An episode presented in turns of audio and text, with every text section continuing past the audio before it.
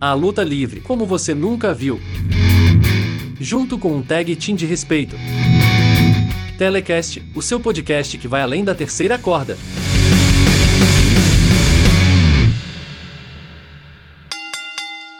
Salve, salve, galera que acompanha Nexp Podcast. Já soou o sino que toca no ringue. Sou Klaus Simões, muito prazer, estarei mediando hoje este episódio do Nexp Podcast. E ao meu lado, meu tag team, Louis Aleixo. Opa, obrigado, fãs e admiradores do Pro Wrestling. Sejam muito bem-vindos. Se segurem nas cordas que essa entrevista será uma porrada. E seguindo aqui o nosso entrevistado de hoje, né? A gente sabe a importância da luta livre nacional, então a gente dá voz e dá espaço aqui aos lutadores, lutadoras, e todos são muito bem-vindos no microfone do Nexp Podcast. Death Rider direto da companhia C F W para acompanhar aqui o mundo da luta livre na sua perspectiva. Seja bem-vindo, é um prazer imenso receber você aqui no Nexp Podcast. Aqui é o Death na área, tudo bem? Muito obrigado pelo convite, muito obrigado Klaus, Luiz, tamo junto e bora lá para uma entrevista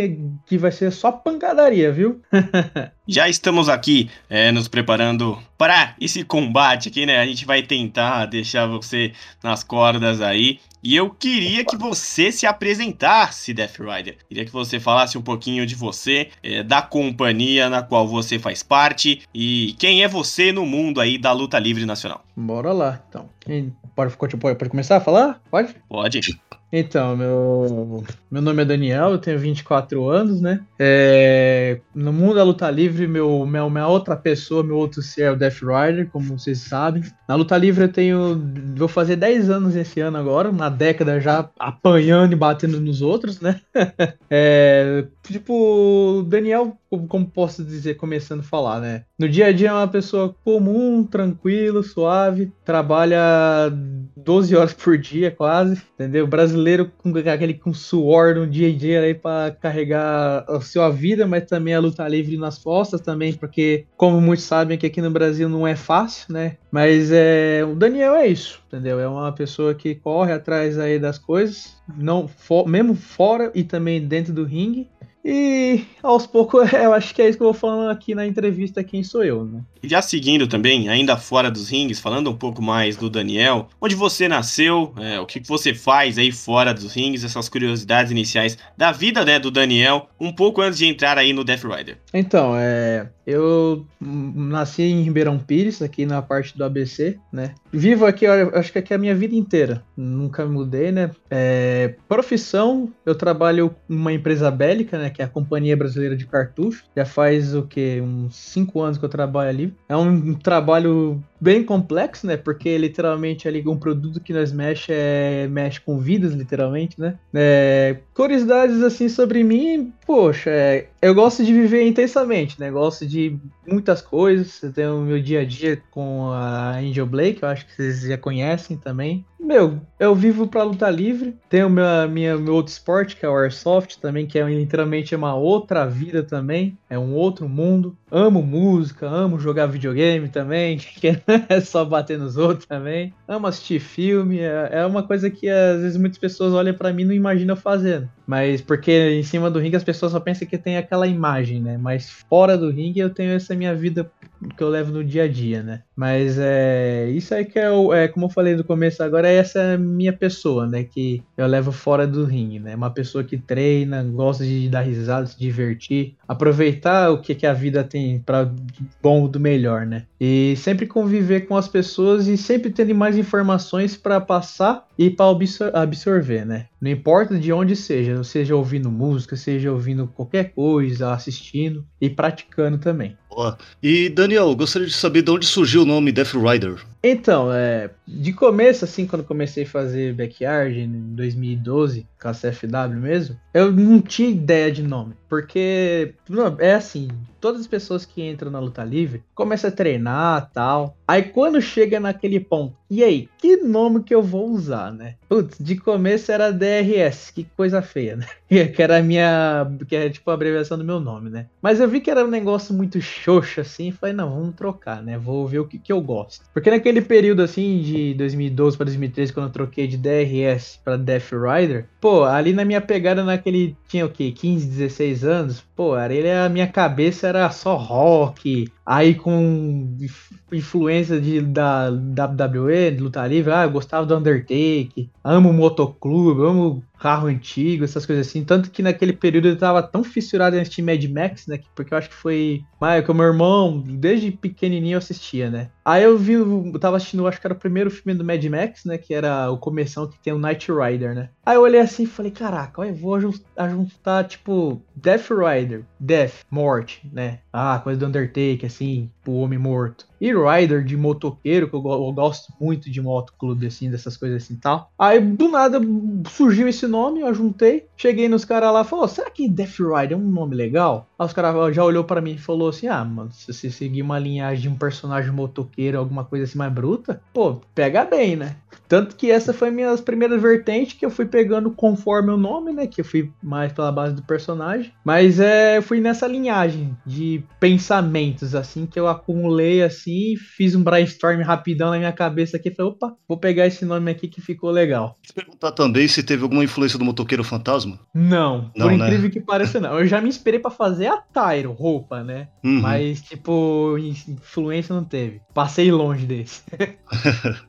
E nessa mesma linha de inspirações, de criação do personagem, qual é a principal diferença entre o Daniel do dia a dia e o Death Rider? Quando você tá lá em cima do ringue, o que, que o Daniel pode impactar no Death Rider ou se não impacta nada? Olha, uma coisa que isso aí muitas pessoas que até que convivem comigo, comigo na, aqui no dia a dia dos treinos, né? Porque eu treino de sábado aqui, nós tá treinando lá em Santo André, né? Agora. Mas tipo, as pessoas sempre tipo, que, tre- que convivem comigo sempre olham para mim, tipo, Daniel, que eu treino, que eu fora do ringue, fora a, atrás das câmeras, sabe? Falam que eu sou totalmente diferente do Death Rider, é um, tipo, um parâmetro totalmente diferente. Porque eu, Daniel, sou uma pessoa que é extrovertida, gosto de conversar, gosto de zoar, gosto de brincar, sabe? De manter um ambiente legal, sabe? Receptivo. Ao contrário do Death, que dependendo da como que tá a história do, do personagem no show, no ano em si, ele na temporada, eu acho que eu vou, vou dar mais a, a, a base no sentido do Rio, né? Que é a pessoa chata ali do Death Rider, né? Mano, as pessoas olham pra mim e falam, Daniel, você como Death, você é uma pessoa horrível. Uma pessoa que eu não quero estar do lado de você como Death, entendeu? Mas como Daniel é, é, é legal demais, é legal conviver com você. Com esse feedback que as pessoas dão pra mim, eu consigo entender aonde meu personagem tem de diferença de mim. Porque eu conheço lutadores assim, que até convivem comigo mesmo assim no dia a dia da C F W, que eles são personagens tipo da C F W da luta, mas eles conseguem também ter esse personagem, essa influência como pessoa no dia a dia. Eu, por assistir, que eu gosto de assistir muito luta livre, pode ser brasileira, nacional, assistir as estrangeiras, tipo a W W E, como exemplo, até a mexicana, a Triple A, essas coisas. O que eu fui me baseando mais é pra dar uma ênfase no personagem, né, entendeu? Porque é uma coisa que eu sempre falo para as pessoas, que a luta livre, literalmente é livre. Você vai entrar, você vai ter um mundo totalmente aberto para você ter N ideias, entendeu? É uma coisa que não vai te prender numa coisa só, tipo, ah, faz isso. Não, não. Eu chego com uma ideia, boto em plano e vi que saiu, tipo, deu certo, ok. Foi com isso que eu passar, como eu falei que eu vou fazer dez anos esse ano aqui, ó, passar dessa década, pô, fui produzindo, fui adaptando, fui, tipo, forjando Death Rider, né? E hoje eu consigo ter essa distinção de Daniel do dia a dia e Death Rider na hora do ringue ali. Você falou que você acompanha, assiste muito luta livre, mas como foi seu primeiro contato com a luta livre? Ah, eu, essa eu acho que é a resposta clássica, que é aquele de dois mil e sete, dois mil e oito, com Michel Cerdan e Jarbas Duarte no S B T, né? No S B T. Ah, meu, até hoje lembro quando eu tava assistindo, eu acho que eu tava assistindo S B T mesmo. Do nada apareceu o comercial assim da W W E Luta Livre na T V, por incrível que pareça, eu nem sabia o que que era, né? Aí apareceu o Undertaker, eu não sabia que era o Undertaker, eu chegava na minha mãe, ó, oh, mãe, o Van Helsing ali, ó, que legal, vai ter que lutar ali, ó. Quando, meu, pra você ter ideia, isso é até uma curiosidade rápida, eu falo, fiquei tão fissurado na, no, no show que passava no S B T no sábado, eu, eu, eu ia fazer a catequese, eu era pequenininho, da igreja, tipo, eu ia na igreja, eu faltava na catequese só pra assistir lá no S B T a W W E. Mas é, foi o meu primeiro contato, e com, foi em dois mil e sete, dois mil e oito ali no S B T. S B T mesmo. E até hoje tem aquela narração marcante, né, do Jeff Hardy. Acredito que aquilo conquistou muita gente a praticar, a se interessar, e foi muito, muito legal a expansão que o S B T deu. E já pensando nessa expansão, claro que isso acaba contaminando, né, a criação de cada lutador. É, qual que é a história do Death Rider, o personagem? Como é que você é, apresenta ele pro público lá dentro do ringue, para contar o seu storytelling também? Explica pra gente como é que é a vida deste Death Rider aí, que bate em todo mundo lá na C F W. Então, é, eu, eu vou falar de hoje, né, que como eu estou face, né, mas em geral, assim, o Death Rider é um cara que ele topa qualquer parada, entendeu? É aquele cara que, mano, não importa se o cara é grande, se é pequeno, se é médio, se é mulher, se é homem, ele tá ali para mostrar que enfrenta qualquer um. Tem momentos ali que tem os seus deslizes de pensamento, mas tem aqueles seus momentos que ele quer mostrar para quem tá assistindo que nada é impossível, né? Tanto que nos últimos, nos últimos shows o Death Rider se dominou como o senhor das lutas, porque qualquer luta que ele fizer, ele vai dar um show. Não importa se tiver o tempo que ruim que for. Como eu falei, não importa o tamanho, o estatuto, não importa o que for. Eu sou o cara que está em cima do ringue, então você vai ter o melhor show possível que vai ter. Mas se você pisar no meu calo também, pode ter certeza que você não vai voltar inteiro para casa. Você falou assim que você trabalha quase doze horas, né? E, e como você faz isso assim para ter uma rotina de treino? Como você se prepara? Então, é, por, ó, desde dois mil e vinte eu comecei, eu na verdade eu treinava desde quando eu comprei assim, quando eu comecei a fazer luta livre, em dois mil e doze nós conhecemos a academia aqui em Santo André, né? Aí nisso daí nós começamos a treinar todo sábado, mas naquele período eu não trabalhava, tipo, dependia do dinheiro da mãe, né, por passagem pelo menos, só ficava no treino de sábado. Mas a partir de dois mil e quinze, ali quando eu fui tendo minhas condições financeiras mesmo, minhas próprias, ali foi tendo gosto para musculação, né? Porque eu fui vendo, né, as necessidades em cima do ringue, né? Fui evoluindo, né? Tipo, deixa eu parar dessa parte de estagnar, vou ter que evoluir, né? Que eu tô amadurecendo, o personagem também amadurece junto, porque ao mesmo tempo que o Death Rider, como, como eu falei de começo, quando vocês perguntaram da distinção de Daniel, ao mesmo tempo ele amadurece também com a, com a feição, né? Não tem como não negar isso. Aí nisso daí, é, dois mil e dezesseis, quinze, dezesseis ali, eu peguei frequentemente musculação como base para o meu treinamento em si para luta livre, porque é que nem hoje, assim, eu treino três vezes na semana por musculação, e como por enquanto só estamos tendo aulas de sábado na, de luta livre, essa é a minha rotina, né?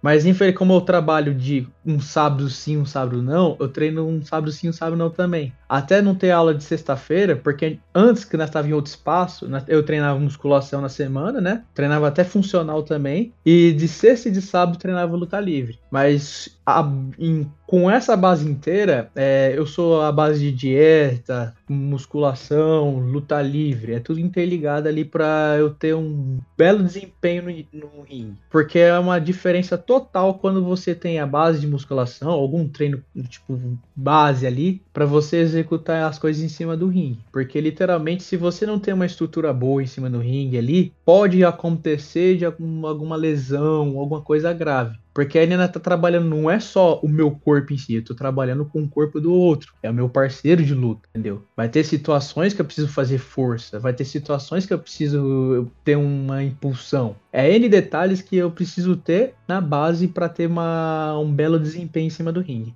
Essa questão do, do outro estar envolvido também é uma coisa muito importante, né? Uma preocupação com o outro e essa questão do treinamento. E a gente sabe que no Brasil, né, tá, a pessoa não pode é, ainda viver disso, todo mundo tem ali uma segunda profissão. É, Def, lutadores que são inspirações para você, né? Em quem que você mais se espelha, quem que você mais gosta também de ver lutar. Pode ser lá do passado, pode ser hoje em dia, pode ser tudo que você acompanha, tudo que você mais admira. Olha, é, eu sempre tenho um, meus lutadores assim favoritos para cada ocasião do meu personagem, por incrível que pareça, né? A base central de coisas que eu, como eu falei, por eu ter acompanhado da W W E desde pequeno, porque é uma coisa que eu, hoje assim, eu sempre falo para as pessoas de que assistir da W W E A E W. Eu falo, meu, naquele período que eu comecei a assistir no S B T, ok, eu não sabia nada, né? Mas hoje em dia, quando eu assisto aqueles vídeos antigos que eu assistia na televisão, eu, eu entendia a, a eficiência do personagem ali, né?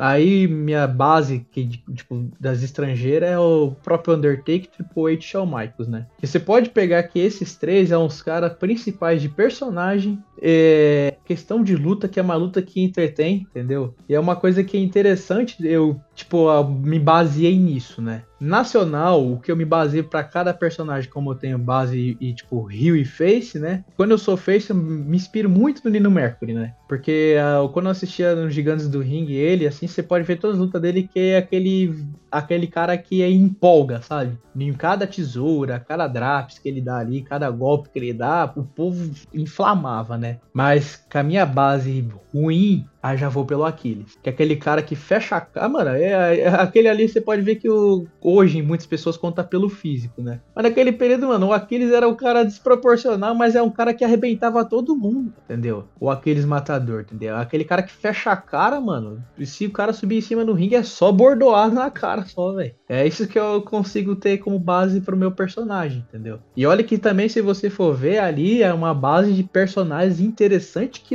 a cultura nacional do Telecast contém, como fosse, como eu falo para as pessoas, que é, sabe, é a nossa formação de início. Porque esses caras, assim, que como eu diferenciei agora de base, de volante, que é a nossa linguagem de face e de heel, né? É os caras que você tem a distinção de quem é o cara que vai matar o cara em cima do outro e aquele cara que vai sobreviver e o povo vai, apl- tipo, aclamar, entendeu? É isso que são meus, meus, uh, meus lutadores base. É, sem dúvida, inspirações. É, e desses mais recentes, você tá, tá acompanhando aí, daqui a pouco é, a gente vai também entrar nesse assunto, é, da A E W também, iniciando, mas de quem que você acompanha hoje? Se você acompanha a W W E, a AEW, essas companhias é, norte-americanas que estão sempre em evidência. Olha, como assim, por não, não, não ter muito acesso, eu assisto mais pelo YouTube ou às vezes o, pelo, face, pelo celular mesmo, assim, alguns pay-per-view, né? Meu, a W W E hoje em si, olha, assim, eu, tipo, por incrível que pareça, um personagem que tá me chamando muita atenção é o Roman Reigns. Pelo sentido de, olha que a mudança da água pro vinho, como foi o personagem dele ali, né? É uma, uma, uma base, assim, de estrutura, assim, que você vê como que é do lutador ali, que é o famoso topa tudo, entendeu? Porque é difícil você trocar um personagem que é do povo até que encostava, com uma mudança, assim, que o povo tem que odiar, entendeu? É legal hoje, assim, quando assisto o SmackDown, assim, uma coisa rápida, assim, que ele é o que dá a graça no show ali também, você entendeu? Mas aí vão mudando pra All Elite, assim, a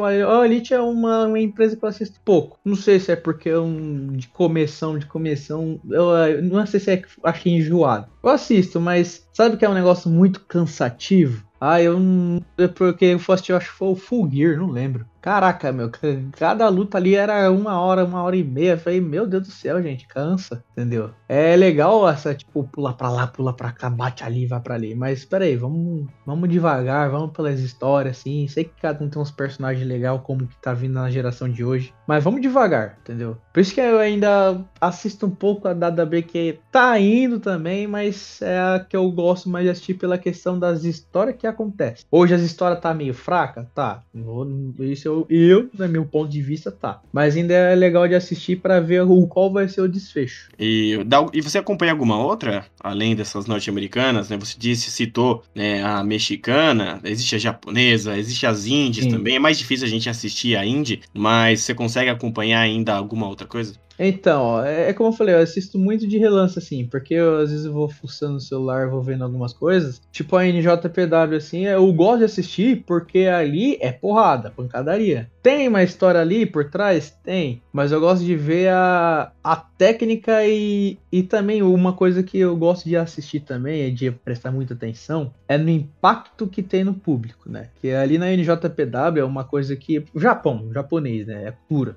né? É uma coisa que você for ver assim que todo show é lotado. Teve a pandemia, tá tendo a pandemia, tá? Mas é uma coisa bem respeitosa ao esporte e é também a cultura em si do país. Mas é legal de você ver assim a, a cada instância, assim, tipo, o momento do personagem, o momento do golpe, o momento do esporte que tá acontecendo ali, do, do momento do, do lance ali da luta, né? O povo reagir conforme aquilo ali, né? Porque é uma coisa que eu, como Def, assim, eu, Def, Daniel, assim, eu gosto de assistir a luta livre pra eu estudar, pra eu adquirir pra mim. Mas é a base, como eu falei, tipo, da N J P W tá legal. Pô, assisto, eu acompanho não tanto hoje, mas antigamente eu gosto de assistir a C M L L, porque ali é, nós conseguimos distinguir o entretenimento, né? Eu consigo ver os lances ali que os caras só tá mais pelo espetáculo, né? O, o povo ali, que é também pelo espetáculo, né? Que ali é quase fosse uma religião, né? Mas é o, o espetáculo que acontece ali é legal, entendeu? Porque ali você tem uma extravagância também de personagens,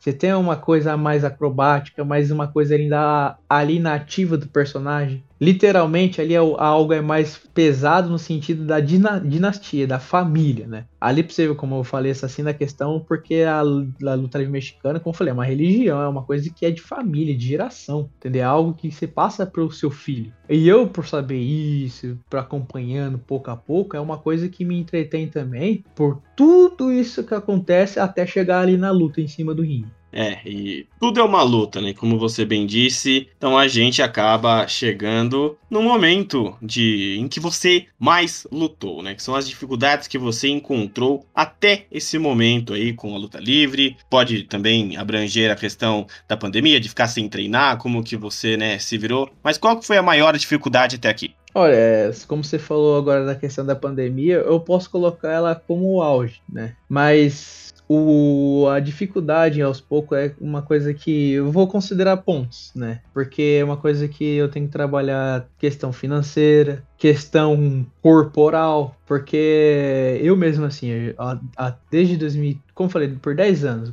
vai considerar dez anos, eu tive duas lesões que eu quase parei de lutar. Uma foi em dois mil e catorze, que eu quebrei o tornozelo, né? E dois mil e dezenove, aí, em abril, eu lesionei o, o ligamento cruzado anterior, né? Eu, tipo, rompi. Essas situações, assim, que eu considerando difíceis, pra mim é aquela questão de parar de pensar, tipo, pô, será que eu vou continuar a lutar? A pandemia mesmo, como foi o, o auge de tudo, assim, que tudo parou. Pra você ter ideia, eu acho que nós vai chegar nesse ponto também, só pra já, tipo, dar uma adiantada. Pô, nós, nós daqui da equipe da C F W, nós perdemos espaço por causa da pandemia.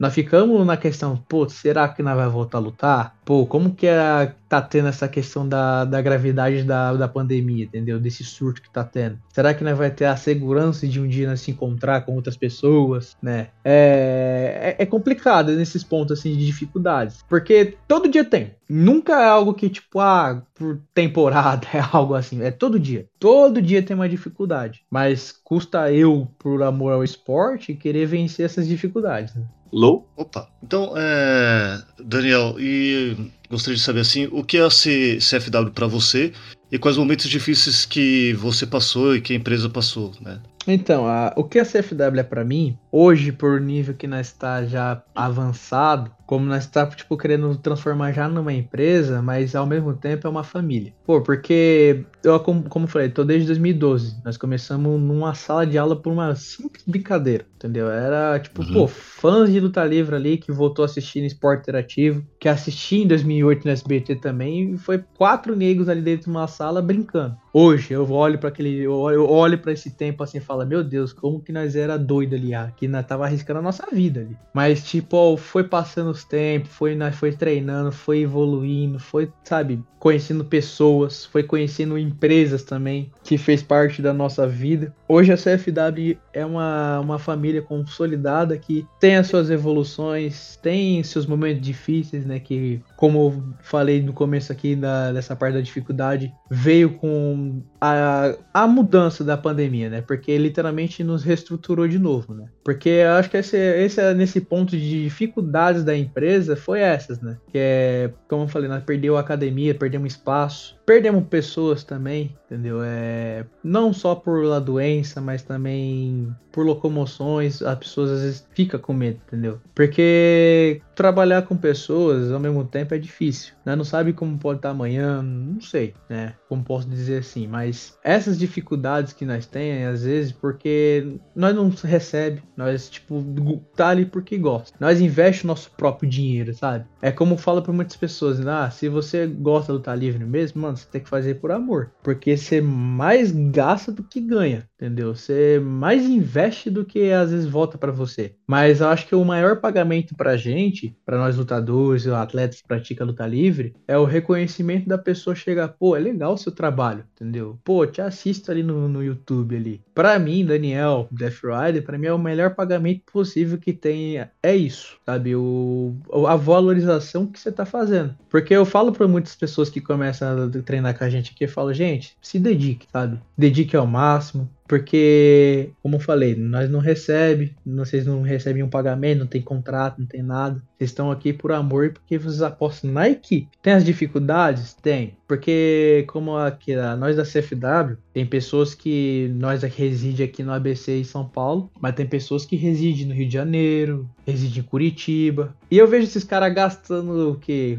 Quase quinhentos contos de passagem, que é caro, mano. Rio de Janeiro, eu acho que não sei se é a passagem de dia de, de volta dá uns trezentos, quatrocentos, não sei. Quando eu vejo essas pessoas vindo, que já é uma dificuldade, já começa a dificuldade de utilizar as pessoas, mas as pessoas passam por essas dificuldades para vir até aqui. Aí quando eu vejo essas pessoas, eu falo, caraca, mano, eu, pô, eu tá passando por um perrengue de viagem, gastando dinheiro e, tipo, gosto de lutar. E quando eu ouço dessas pessoas também que o maior pagamento é o reconhecimento, é a união das pessoas que apoiam a gente, pô, hum, acho que não tem dificuldade alguma que não faça parar por isso, que não faça, tipo, para falar, poxa, mano, tá difícil, entendeu? Não tem porque... preço, né, cara? Exatamente, entendeu? Porque eu, eu coloco como cabeça assim, fala, pô, como, como meta, né? Tipo, gente, eu tenho que treinar, tenho que me dedicar ao máximo possível pra agradar as pessoas que nos assistem, porque elas também estão gastando com a gente, tá? Gasta passagem, gasta ingresso, que quando tem no show, assim, pra nos assistir. Então, a, a minha retribuição é me dedicar o máximo possível pra pessoa se entreter com o que eu tô fazendo em cima do ringue. E que esse período não foi fácil, né? A C F W, ela tá se reinventando, tá fazendo alguma coisa pro pessoal voltar a assistir? Pô, pô, ó, que nem o ano passado, nós fez um evento teste que foi de Halloween, né?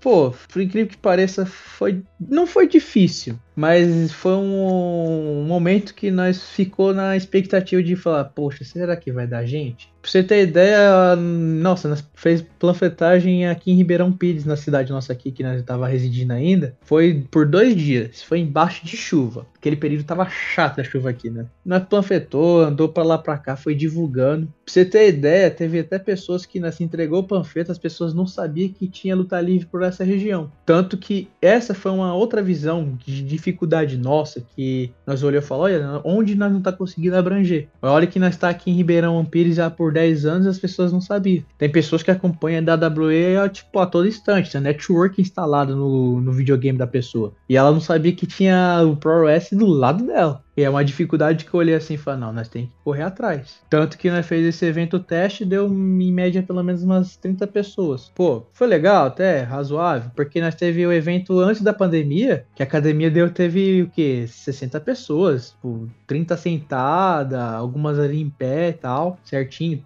Coube, coube. O espaço era pequenininho também, mas tipo, coube ali. Mas tipo, foi um evento teste porque, mano, ainda a pandemia tá rolando. Eu sei que tem, que nem, pra você ter ideia, é uma coisa que até até isso aí eu fiquei olhando, tipo, meio incrédulo, porque ao mesmo tempo que nós tava planfetando e tava com esse medo de, ah, será que vai dar gente porque é um evento, que vai ter uma, uma certa aglomeração, na, tipo, claro, respeitando, mas ali junto. Ao mesmo tempo, na cidade tava tendo um evento de, eu acho que é Festival do Torresmo, né? Coisa de comida típica, né? E tava lotado. Mas é, a propagação da luta livre, assim, é difícil, entendeu? É complicado, mas nós teve que se reinventar, como nós já tá fazendo pra esse ano, né? Que só estamos esperando fazer alguns ajustes na academia lá pra nós voltar a fazer show de novo, entendeu? Nós já estamos se planejando certinho pra correr atrás pra tentar voltar isso daí, se divulgar. Nós tá em outro espaço, nós tá em outra cidade, vamos ver se ali o nosso nosso método de entregar a luta livre, de publicar, vamos ver se vai dar certo agora.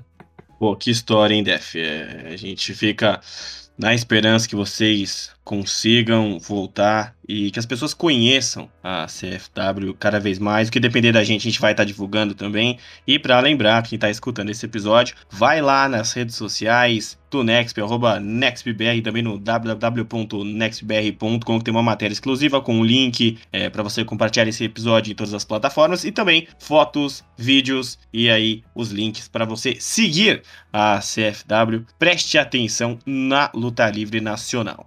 E Death Rider, meu caro, o que, que você mais extraiu é, desse universo da luta livre? Tanto de positivo e os ensinamentos, né, que você teve que ninguém te contou. Então, é... antigamente, desde dois mil e doze, assim, eu, como era, eu ficava só na C F W, né? Pô, era pra mim, um garotão ali, quinze, dezesseis anos, era, era só diversão. Domingão, assim, nós quando, quando nós começava a gravar na escola, era um projeto que tinha no, nos bairros, assim, nas escolas municipais, que sábado e domingo ficava aberto para as garotadas, o povo da, do, do bairro ali reside, que reside ali, e jogar um ping-pong, jogar um, fut, um futsal, alguma coisa ali, e nós era da luta livre, né? Mas a partir de dois mil e quinze, não, dois mil e quinze não, dois mil e treze pra frente, né? Porque quando eu adentrei também nas Gigantes do Ring, em dois mil e quinze foi pra B W F, a Brazilian Wrestling Federation, né? A partir desse mundo, quando eu entrei, que a C F W também foi junto, nós foi vendo o, o rumo que tomou no sentido do profissionalismo. Mas o, esse profissionalismo, ela vai abranger no sentido total, profissional e pessoal. Porque é uma coisa que eu sempre falo pra quem... A, como,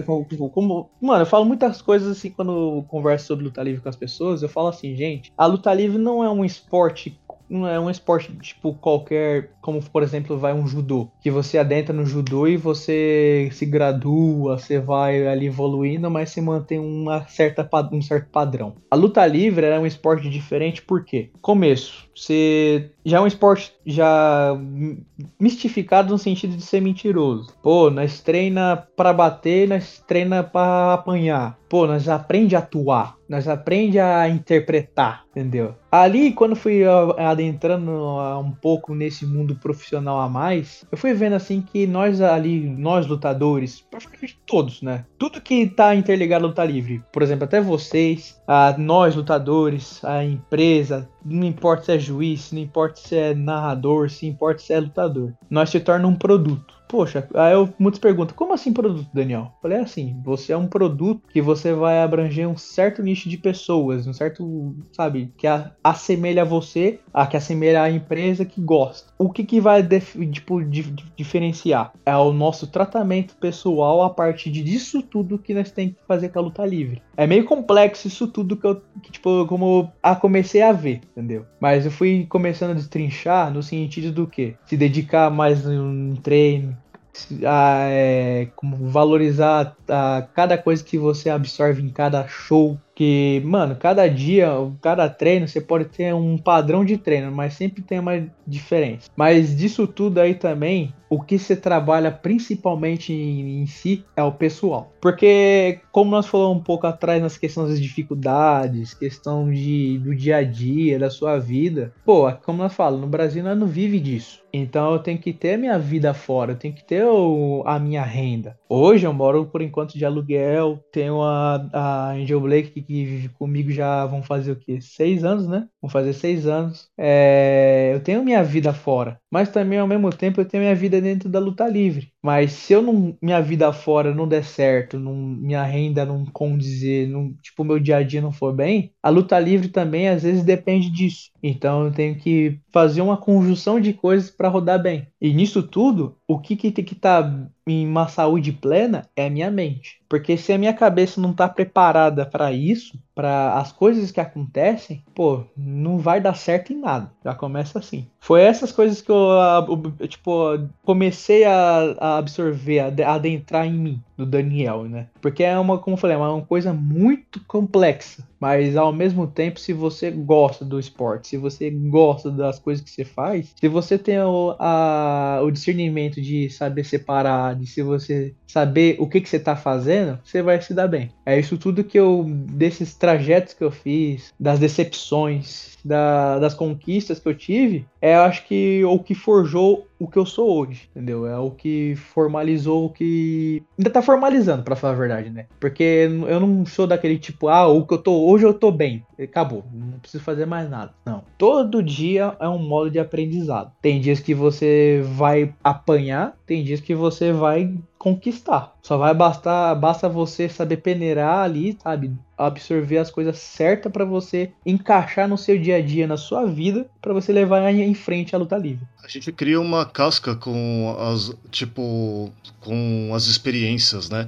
E entrando no meio de opiniões, assim, já mudando um pouco de, de assunto, o backyard se profissionalizando, qual o caminho para isso? Alguns praticantes de backyard É, prejudica a modalidade ou é um meio de novos lutadores surgirem? Porque muitos lutadores é, saíram do backyard e depois foram para academias, né? O que você acha sobre isso? É, então, é que nem... É, é legal o backyard, assim, como eu falei, não vou cuspir no prato que eu comi desde dois mil e doze, entendeu? Eu sempre falo assim pras pessoas, assim, falo, mano, é o backyard, se você for ver na íntegra, assim, ao mesmo tempo é errado. Porque você tá praticando um esporte que você dá o seu corpo inteiro ali, num local, numa situação que você não tem a, o discernimento do que você tá fazendo. Eu mesmo, assim, depois que quando eu comecei a treinar, eu fui vendo o que eu fazia antes, fala, caraca, mano, eu podia ter machucado ali, velho. Mas, tipo, o que eu sempre falo pras pessoas, pô, você tá no backyard, legal, tá bom, é, eu sei que não, você não tem as condições certas, porque, assim, quando eu comecei a fazer backyard, meu, aqui em São Paulo, depois que nós conhecemos a Nautilus, que é a nossa academia que nós começamos a treinar, e nós ainda entramos nas Gigantes do Ring, e eu com, um, um, acho que um Scott Owen, né, que é o líder da C F W, nós foi pra B W F, meu, nós descobrimos que ali, aqui em São Paulo, o a luta livre em geral é mais aqui, entendeu? Os cabeças, assim, os caras que é o, os cascas grossas, os dinossauros da luta livre, é tudo aqui em São Paulo. Aí quando eu vejo os backyard que é, tipo, de outros estados, ao mesmo tempo, assim, eu fico triste, porque não tem uma, uma oportunidade como eu tive de ter contato com essas empresas profissionais, lá como eles têm lá. Por isso que eu sempre falo pros caras, pô, mano, vocês estão aí, ok. Mas antes também, faça um outro esporte. Faça um judô, faça um taekwondo, um esporte de contato, pra você ter a noção do que você tá fazendo, entendeu? Porque, como eu falei, você tá doando seu corpo. Por qualquer deslize ali, mano, ali você literalmente pode custar a sua vida, entendeu? Se eu já vi, às vezes, em cima do ringue, pessoas que já é treinada há mais de dez, doze, quinze anos se lesionando em uma coisa assim, imagina uma pessoa que tá ali no backyard ali treinando no chão, fazendo uma coisa no tatame. Eu falo que foi muita coragem, muito custo que nós fizemos no começo, mas o que nos diferenciava era a questão do nosso treinamento contínuo no dia a dia. É que é, é tipo assim, tem que o, o jovem tem que saber que igual nas grandes empresas falar para não fazer em casa, né? Que é muito perigoso mesmo e pode ter contusões, né? E não ter ninguém ali para te socorrer, né? Tipo até é, por exemplo, o Pero Aguayo, ele ele tava numa Índia e acabou morrendo, né? Por causa de um acidente, olha que era um profissional. Imagina alguém que tá fazendo isso no quintal, é meio complicado, né? É, então, e isso aí se você for ver aquele lance do Pero Aguayo, ele tava com um profissional ali que era mistério, entendeu? Foi pra um, pra um... Mano, pra você ter ideia, quando eu vi esse lance, assim, foi um lance que eu não entendi. Eu acho que se eu for falar, eu ainda não entendi ainda, porque foi um negócio muito rápido. Então imagina se acontece alguma coisa dessa em backyard, entendeu? É como eu falei, tipo, meu, você tá no backyard, não tem condições de ter um contato com a luta profissional, pô, tá bom, legal, é fã. Mas como eu falei, meu, se você tem condições, pelo menos, de comprar um tatamezinho, se você tem condições de praticar um esporte, faça isso no máximo possível, né? Eu não... Eu Eu, tipo, eu, como lutador, eu falo assim, não, não vou privar você de falar, não, para de fazer luta livre, não para de fazer isso, eu não sou ninguém pra fazer isso, mas tipo, o que que nós lutadores tem que fazer, pelo menos pra umas pessoas dessa que amam o esporte, mas não tem as condições de ter, tipo, contato com as empresas, meu, fala, meu, pratica outro esporte, entendeu? E tenha a noção do que tá fazendo, entendeu? É porque, como nós falou, como você falou, essa situação do Paraguai, por uma coisa com os caras que era profissional de tempos ali, que é cabeça já madura, aconteceu um, um deslize desse, imagine com você.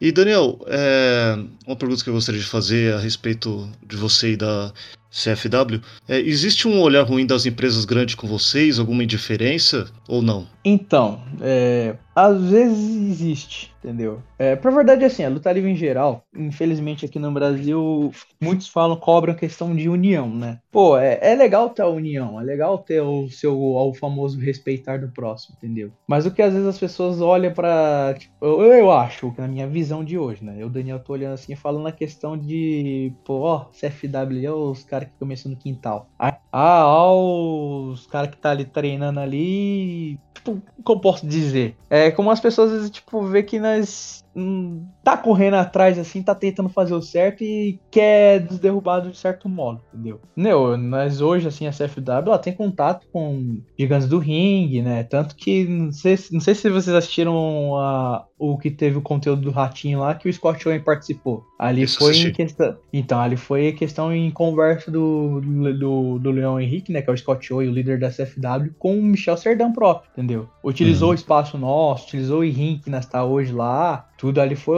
a parte da C F W aí. Tem um contato legal, entendeu? A B W F também nós tinha contato com Bob Júnior, tranquilo, entendeu? É o famoso respeitar, é a boa vizinhança, entendeu? Mas tem umas outras empresas assim que às vezes pensa que porque nós tá correndo, tá aparecendo, ó, fala, ah, panelinha, as coisas assim. É ruim, entendeu? Eu mesmo assim, o que eu, o meu método que eu levo assim, às vezes eu tenho que defender o que é meu. Mas ao mesmo tempo também eu, eu tento ignorar essas situações, porque essas situações vão entrar nas dificuldades do dia a dia, como eu falei. E isso é ruim, porque começa a vir uma coisa pertinente na cabeça, na questão, tipo, tô fazendo as coisas certas. Porque todo dia vem alguém prejudicar, vem pô, fazer um perjúrio, alguma coisa chata pro meu trabalho, entendeu? É esse o parâmetro da C F W hoje nessas que- nessa questão que você levantou. O que tem que fazer é, é, é crescer, não, não ligar muito pro, pros comentários destrutivos, né, e mostrar que vocês são fortes, né? É, é que nem eu, assim, eu, eu Daniel, quando faço minhas lutas de sobre no YouTube, eu gosto de ver sempre os comentários, assim, no, no, no, no vídeo, porque eu, eu gosto de ver os elogios, mas também eu gosto de ver também as questões de, tipo, ah, a luta não foi boa, ah, isso aqui não foi legal, sabe, os comentários negativos. Porque a partir desses comentários negativos, eu vou absorver, vou ler, vou entender e vou olhar naquela questão, pô, vou melhorar nisso. Claro, tipo, nessa questão das empresas, das empresas, assim, com outras, assim, desses comentários negativos, o que às vezes nós não podemos ligar é aquela questão de prejudicar no sentido, tipo, pô, vocês não era pra existir, vocês é uns merda, por exemplo, desculpa a palavra. Nesses sentidos, o, as coisas negativas que nós temos que entender, às vezes que nós temos que absorver, é aquela questão de comentários que estão, pô, não tá legal essa coisa da empresa. Se vocês melhorassem isso, seria melhor ainda. Pô, é uma questão de você observar e adentrar na questão, pô, será que nós pode melhorar nisso? Isso é bom, mas essas tem comentários negativos, essas coisas nós temos que olhar pro lado e falar, mano, vamos fazer o nosso e o trabalho tem que seguir. Sim, é que daí igual eu falei, né, tem é, os comentários que tipo, tá, tá falando do, do seu estilo, do que você pode melhorar, e tem uns que é destrutivo mesmo e essas daí a gente não tem que ligar, né? E é, luta livre brasileira, a gente chegando nesse tema, o que fazer para o reconhecimento e o que, fra- o que fazer para melhorar o wrestling no Brasil e profissionalizar, na sua opinião? Então, é, é, na minha opinião, é o famoso, é, é, é tipo curto e grosso, que se cada um fazer o seu, a luta livre cresce. Por quê? Meu, é, nos simples detalhes você enriquece a luta livre, né? Que nem nós mesmo, a C F W aqui, o nosso conteúdo, ele se baseia, claro, tem as coisas do pro wrestling, que é o padrão que tá tendo no mundo inteiro, mas a, a nossa história, a nossa essência, que é o Telecast, não pode se perder também. Meu, se você na sua equipe, eu vou colocar o meu exemplo na C F W aqui, se você, Daniel, eu Daniel, se você treina, se você se dedica, se você se divulga, se você apoia, se você apoia empresas, você tá ali divulgando, você já tá fazendo uma parte legal pra luta livre. Aí vem a empresa, ah, se a empresa tá divulgando shows contínuos, se a empresa tem uma certa conversa legal com o público que assiste você, pô, é um método interessante de você alavancar a luta livre. Mas se você, tipo, faz a luta livre de qualquer jeito, não, não entrega um trabalho legal, profissional, ao mesmo tempo que você tá tentando fazer alguma coisa, mas você pode estar tá até derrubando o que o outro tá tentando fazer. Aí eu, nessa questão que eu falei de cada um fazer o seu, se você fazer o trabalho, se o seu parceiro do outro lado, assim, a outra empresa, tá fazendo um trabalho legal ou melhor, oh, não critique. Chegue lá e fala, caraca, mano, o trabalho de vocês tá interessante, mano, vamos continuar fazendo também, que eu vou fazer do jeito aqui também, entendeu? Não é um querendo prejudicar o outro. É isso que é o que derruba a luta livre em geral. Pra verdade, em qualquer lugar, né? Se você, tipo, vocês aqui da Nexp fazer, tipo, um trabalho legal e ver uma concorrente, assim, falar, pô, vocês aí é uns, é uns bocó, faz isso não, sabe?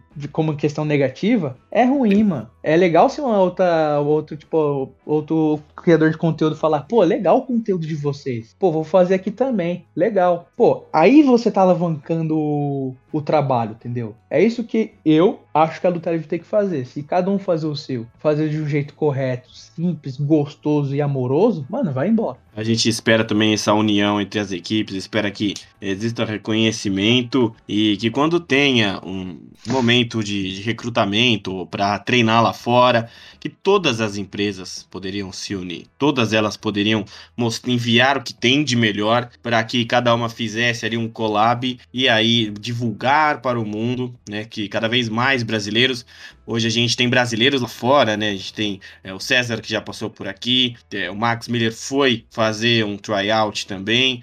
Temos Sim. a Taekwondo, que tá lá fora, a Adrian Jaoud, que não veio de uma, uma empresa é, de luta livre aqui do Brasil, né? Ele veio de uma outra modalidade e conseguiu chegar longe. E a qualidade que a gente tem aqui, Def, você acha que os brasileiros podem ali competir com as indies americanas ou até estar dentro das maiores empresas norte-americanas? Então, é, como eu falei nessa questão de divulgação, conteúdo assim, ainda pode falar que tá um pouco atrás.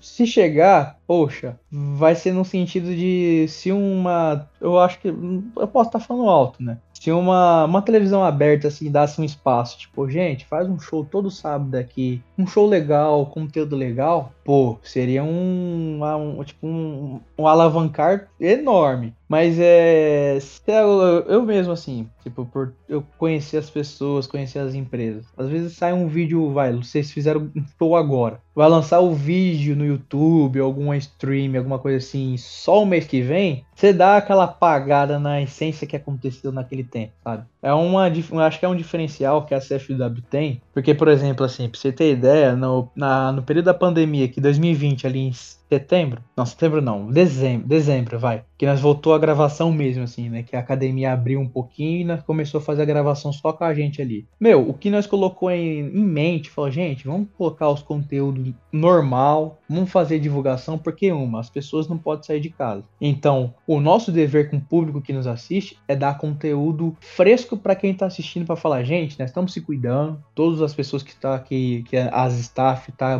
com máscara, todo mundo foi, tá meio medir, tipo, medida da temperatura, tá tudo ok. Mas nós estamos aqui no ringue para ter um conteúdo para vocês ficarem em casa, para assistirem algo legal, entendeu? Mas para chegar nesse nível que é os caras lá de fora, puta, tem muita coisa para acontecer ainda. É, a gente vai torcendo pela luta livre e essa questão da televisão também acho muito interessante, né? Se as televisões abertas ou até uma televisão por assinatura que seja, é, investisse nessa questão do entretenimento da luta livre, a gente poderia chegar aí muito mais longe. E pra a gente, antes de entrar na, na sua vida pessoal novamente, qual que é a sua resposta, Def? Quando alguém fala sobre a luta de mentirinha, né? A gente sabe da parte teatral, mas quando alguém fala que a luta é de mentira, depois de, de apanhar tanto, de é, acabar às vezes se machucando pelo entretenimento, qual que é a vontade também de, de falar da resposta aí pra quem fala que é a luta de mentirinha? Ah, quando o povo fala luta de mentirinha, mano, literalmente eu, eu já uso o, ar, o artefato das minhas lesões, né? Ela fala, puxa, é luta de mentirinha, mas eu quebrei um dedo aqui já. Pô, é luta de mentirinha? Mano, olha esse cicatriz que tem aqui no, na minha sobrancelha. Se fosse mentirinha, eu não tava com isso tudo.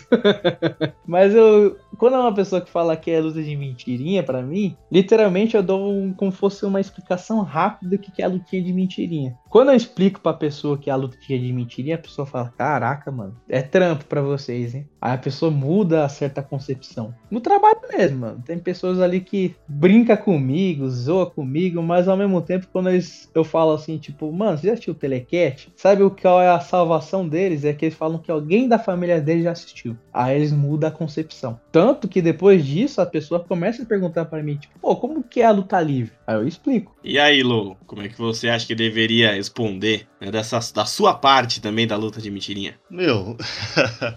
os, como ele disse, né? Os tombos não, não são de mentirinha, né? É, as, o, as dores nas costas... É, cara, é um espetáculo, né? Se, se você não, não, não fizer o golpe bem feito, é, junto com a cooperação do seu amigo, não, não sai um golpe bonito. Mas... as lesões, as cadeiradas, é tudo verdade, né? Oxi, e, e, o, e o Death Rider pode falar muito bem sobre isso, né? Oxi, já teve dias que às vezes eu chegava um trabalho mancando, mano. Sabe, tipo, não é nem questão de que eu me machuquei, mas o cansaço corporal, assim, mano, às vezes seu corpo começa a pedir, assim, um tempinho, assim, pô, peraí, vamos dar uma brecada, mas eu tenho meu dia a dia pra trabalhar, tenho minhas contas pra pagar, mano, eu vou pro trabalho, às vezes, quebrado, moído, mano. Aí os caras já olham pra mim, você fez a, a luta livre, né? Né, praticou, né? É, fiz no domingo agora, fiz. É difícil. Ah, os caras já entendem, já. Porque eles veem na né, minha feição como que é cansativo, né? Mas, como eu falei, essas questões das lesões, assim, é uma explicação rápida ali pra mostrar pros caras, só. É, igual eu já vi um vídeo também, uma, deve ser... Na, na época era famoso, não sei se outras pessoas é, viram esse vídeo, que chegaram pro lutador e, e o repórter perguntou se era uma luta de mentirinha, o cara deu um soco na cara dele e falou, e aí, é de mentirinha?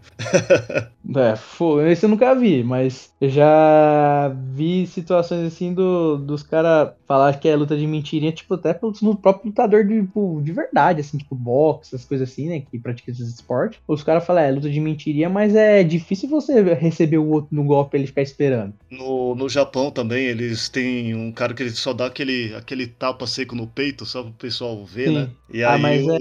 o pessoal vê que é de verdade. Ah, mas aí, ali no Japão é uma coisa que, eu não sei se é o Tóquio, o Wrestle Kingdom. Não sei se vocês sabem disso, que ali teve shows que as pessoas entram de graça, porque o povo sabe que aquilo é mentiroso, mas é um espetáculo, é um entretenimento. E o país inteiro em si apoia essa questão cultural. Por isso que ali eu acho que é mais suave, mas nessa questão de demonstração de que é verdade, o povo vai. E é, é mais transparente, né? Tipo, desde o começo, porque antigamente se levava muito a sério mesmo, né? Tipo, é, falava que era de verdade e e não comprou isso, né? É, tanto que no, lá fora era o é, W W E, né? Que daí... Não, W W F, né? Federation. E depois virou entretenimento, porque abraçou mesmo e falou que é entretenimento, né? Quando você deixa bem claro, as pessoas aceitam e vão, né? É, você não exatamente. Pode mentir pro público. Exatamente, mas é, ainda aqui o público brasileiro é, vem ainda naquela questão da, da questão da incrédulo, no sentido de, pô, vamos ver se isso aqui é verdade mesmo, né? Pô, o povo já... É assim, o povo brasileiro é aquele povo cético, que, tipo, é, sei que é mentira, mas eu vou pra ver se é legal, pra ver se é de verdade as coisas. É sempre assim. Como você falou, lá fora já foi vendido que foi entretenimento. Aqui no Brasil foi enraizado no sentido de tipo, não, isso aqui é de verdade, aqui é uns caras aqui apanhando, sofrendo. Mas depois, quando veio o período do M M A, veio os outros esportes, que veio mostrando que aquilo era verdade e a luta livre não era, aí já se enraizou no público brasileiro assim que, ah, isso aqui é de mentira, é falso. Mas nós temos a obrigação, nós lutadores ali, né, tem a obrigação de mostrar ali o contato, entendeu? Não é machucando o outro, não, mas se você tem um contato certo, um contato que o outro vai mostrar que tá tendo aquele atrito ali no momento, aí sim o povo vai falar, pô, o negócio é pegado mesmo, né? É, e se você for ver também na... No, na própria época que o C M Punk foi pro U F C, é, lá fora também o pessoal era muito preconceituoso, assim.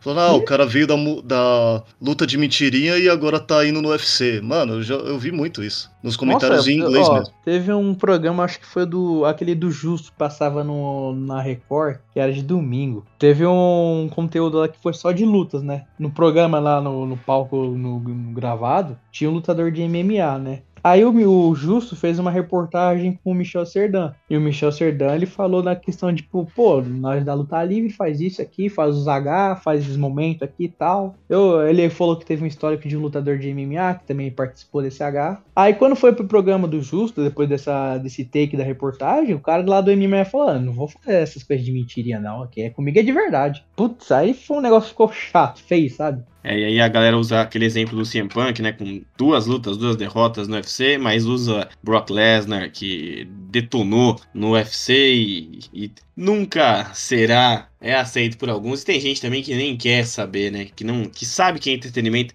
mas gosta de pirraçar também. Então eu convido a todos a lutarem, né, sem aprender nada, né, simplesmente por uma atuação ali em cima do ringue, a lutar contra e tomar um golpe, quem sabe, de um lutador. E agora a gente vai chegar, né, nos momentos finais, temos algumas últimas perguntas.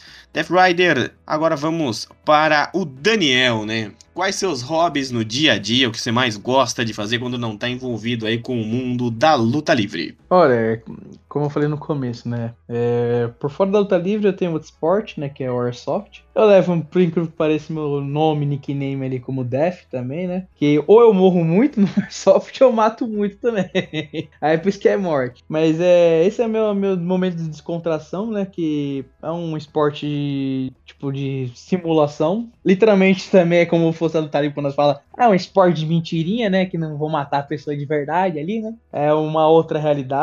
Mas nos momentos do meu dia a dia, é, pô, é, eu ouço música, assisto seriados, assim, em si, amo assistir filme, meu, a, a assistir filme, assim, comigo, como eu falei no começo, que é uma das minhas inspira- inspirações foi Mad Max, pô, é, eu gosto de assistir filmes de super-heróis, essas coisas assim e tal, amo ouvir música, eu sou muito interligado à música antiga por causa que é de criação, né. Lá em casa, meu irmão sempre ouvia Kiss F M, Alfa F M, as rádios de, que nossos pais ouviam, entendeu? Aí, coisas assim... O mundo geek em si mesmo, assim, é o que eu vivo no dia a dia, entendeu? Se você for ver o Death Rider, que é um cara, às vezes, que se veste só de preto, um dia eu tô com a camiseta do Mega Man, ah, do outro dia eu tô com a camiseta do Star Wars, outro dia eu tô com do Mortal Kombat, é, variações, entendeu? Mas é o meu, meu dia a dia de descontração fora da luta livre, é isso. É um PlayStation aqui, que eu sou sonista, desculpa, gente. Eu amo a PlayStation, é o meu dia inteiro aqui, quando eu chego do trabalho, é minha descontração. E é isso aí, entendeu? Death Rider é isso daí. Fora também, amo treinar, amo fazer musculação, amo estar em movimento, entendeu? Eu gosto de fazer isso, de sair, gosto de aproveitar, ir num parque de diversão, gosto de andar em São Paulo, aproveitar o que, que São Paulo, nossa capital aqui, nossos, a nossa cidade tem de bom, do melhor pra, pra dar pra gente, entendeu? Amo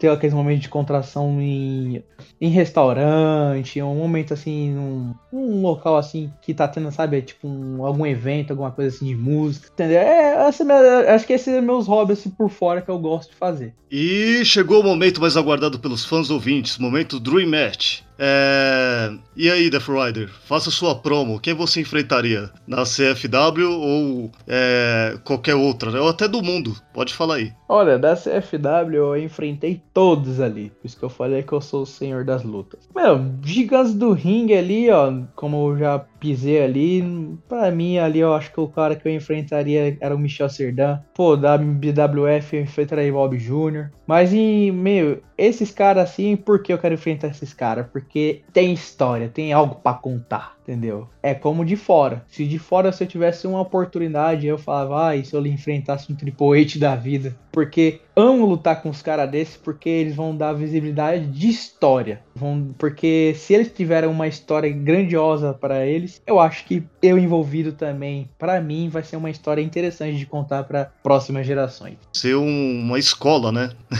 Exatamente, entendeu? Eu sei como eu falo, eu, eu Death Rider, hoje, tô buscando ser alguém, uma, uma referência no país. Mas se eu conseguir enfrentar esses caras que é a base da luta livre por aqui, porra, pra mim já cheguei no nível máximo já. E você mudaria algo na sua trajetória até aqui? Olha, essa é uma pergunta legal de se fazer, porque, como eu falei, né, na nossa vida inteira, nós já teve nossas, desilu- nossas ilusões, já teve nossas desavenças, já teve nossos momentos difíceis. Poxa, se eu tivesse momentos assim pra trocar, eu acho que era mais no sentido de decisão que eu tive, entendeu? Às vezes eu posso estar eu fico pensando, mano, eu me pego pensando muito, né? No sentido de, poxa, mano, se eu tivesse escolhido aqui nesse momento certo da minha vida, será que eu estaria desse jeito hoje? Ah, se eu tivesse feito isso daqui, será que eu estaria nesse nível? Porque é uma realidade, né? As pessoas que nós é hoje em dia é por alguma coisa que aconteceu no passado de bom e de ruim. Eu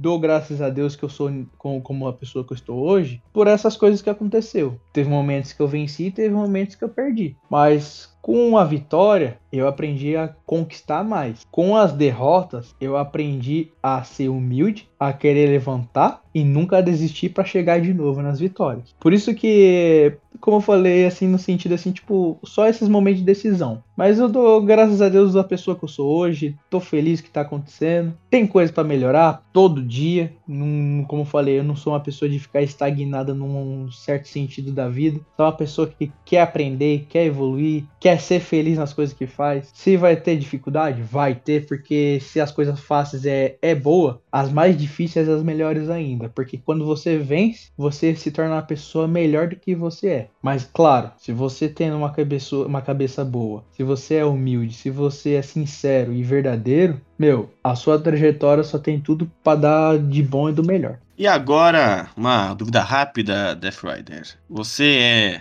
Let's Go Cena ou é Cena Sucks? Olha, se eu te falar que eu sou Let's Go Cena, eu amo o Cena porque é um cara que vende demais, velho. Pra você ter ideia, desde dois mil e sete, quando eu assisti, comecei a assistir no S B T, quando era o John Cena que aparecia, poxa vida, eu fazia tudo em casa que eu fazia, que ele fazia as coisas, até os golpes no sofá. Teve um dia que eu quebrei um sofá, né? Aí também minha mãe me quebrou, né? Mas eu sou Let's Go Cena. É, por aqui também sou Let's Go Cena, né? O entretenimento, eu sempre gostei, né, do, do carisma do Cena. Chega daqui no final, é, Louis Aleixo, seu recado para o nosso entrevistado, sua mensagem aí para o Death Rider.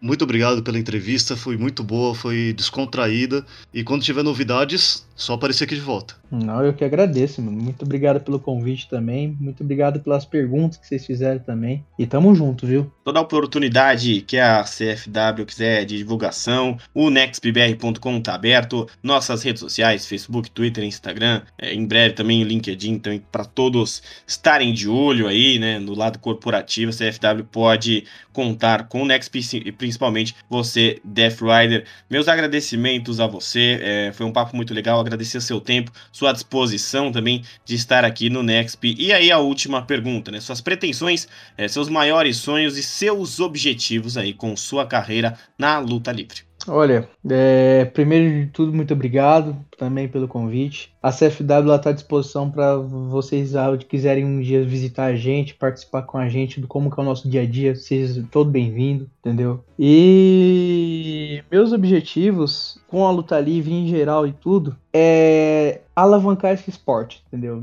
Ser um esporte agra- agra- tipo, que agrade a todos os públicos, entendeu? Que não tenha nenhum preconceito, não tenha nenhuma indiferença, seja um esporte acolhedor. E com isso tudo que eu falei é o meu objetivo de, como um atleta que faz parte da luta livre, lutar para que isso seja, seja acessível a todas as pessoas, e que o meu objetivo é sempre alavancar mais e mais esse esporte junto com vocês, dentro, com todas as pessoas possíveis. Então fica aí a participação do Death Rider. Vou agradecendo também Louis Aleixo, meu tag team de hoje. Eu sou o Klaus Simões. Fico por aqui, sempre é, tentando angariar aí novos públicos e o entretenimento em geral também, tentando conseguir uma nova experiência. Se você quiser entrar em contato com a gente, é simples, é só mandar o seu e-mail em podcast arroba nexp b r ponto com. Visite-nos em qualquer rede social e mande sua mensagem. E não esqueça, compartilhe o nosso conteúdo. Uma matéria exclusiva vai sair aí com as principais falas